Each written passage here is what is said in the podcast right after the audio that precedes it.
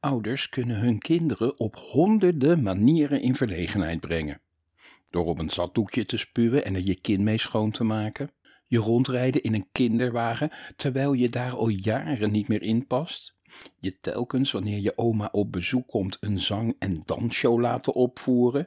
Je een dikke natte zoen geven aan de schoolpoort je aankleden als een Victoriaanse matroos voor een huwelijksfeest, je steeds weer vertellen dat alles veel moeilijker was in hun jeugd, je pony knippen met een nagelschaartje, al je vrienden op je feestje voor je twaalfde verjaardag tot in detail vertellen wat je in je luier deed toen je baby was.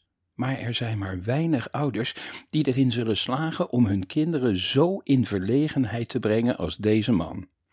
Steven en zijn vrouw Stella hadden een dochter, die ze Stinky genoemd hadden. Stinky stank. Maar dat was niet wat zo beschamend was. Wat beschamend was, waren de voeten van Steven Stank. De man had de kazigste voeten van de hele wereld. Steven was dan wel klein van stuk, maar in de wereld van de luchtjes was hij een reus. Had jij kaasvoeten, dan zou je die hoogstwaarschijnlijk verbergen. Je doet dikke sokken aan en houdt ze veilig weggestopt in stevige schoenen, of beter nog, in laarzen. Maar Steven stank niet hoor. Oh nee, Steven was trots op zijn stank. Hij wist dat hij stinktastische voeten had en wilde ze met de hele wereld delen. En dus droeg Steven stank sandalen.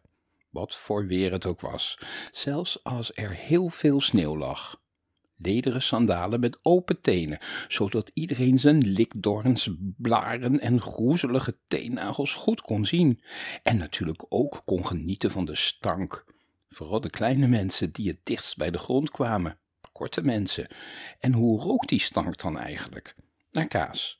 Geen milde cheddar of gouda, oh nee, een echt stinkelijke, lopende kaas, die wel een decennium lang in de zon heeft liggen stremmen. Stevens stank was zo sterk dat je hem zelfs kon zien. Een geel-groenig, bruinachtig gas bromde uit zijn voeten. Mm.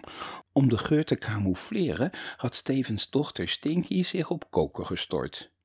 De aroma's van heerlijke ingrediënten zweefden door de keuken en dansten door hun kleine flat.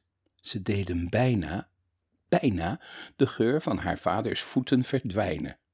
Door de weken, jaren en maanden heen ontwikkelde Stinky zich tot een topkok. Elke avond bereidde ze iets heerlijks voor haar familie. Een pastei, een stoofpotje, een curryschotel, een pudding of een crumble. Stinky droomde ervan om op een dag te ontsnappen uit hun ranzig ruikende gezinsflat om een wereldberoemde chef te worden. Zo eentje met bestseller kookboeken en restaurants over de hele wereld. Ze werd zo'n geweldige kok dat haar moeder voorstelde om deel te nemen aan Koken. Een kookwedstrijd die werd uitgezonden op de televisie.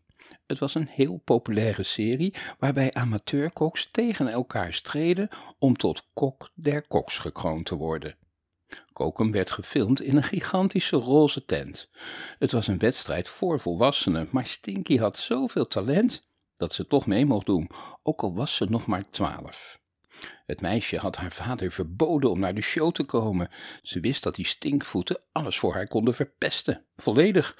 En zo was Stinky, stinkvoetloos, helemaal tot in de finale gekomen. Omdat ze zo jong en getalenteerd was, was ze de topfavoriete van het publiek. Gastheer van Koken was Tony Truffel, een dikke, vrolijke man die eruit zag alsof hij veel van eten hield.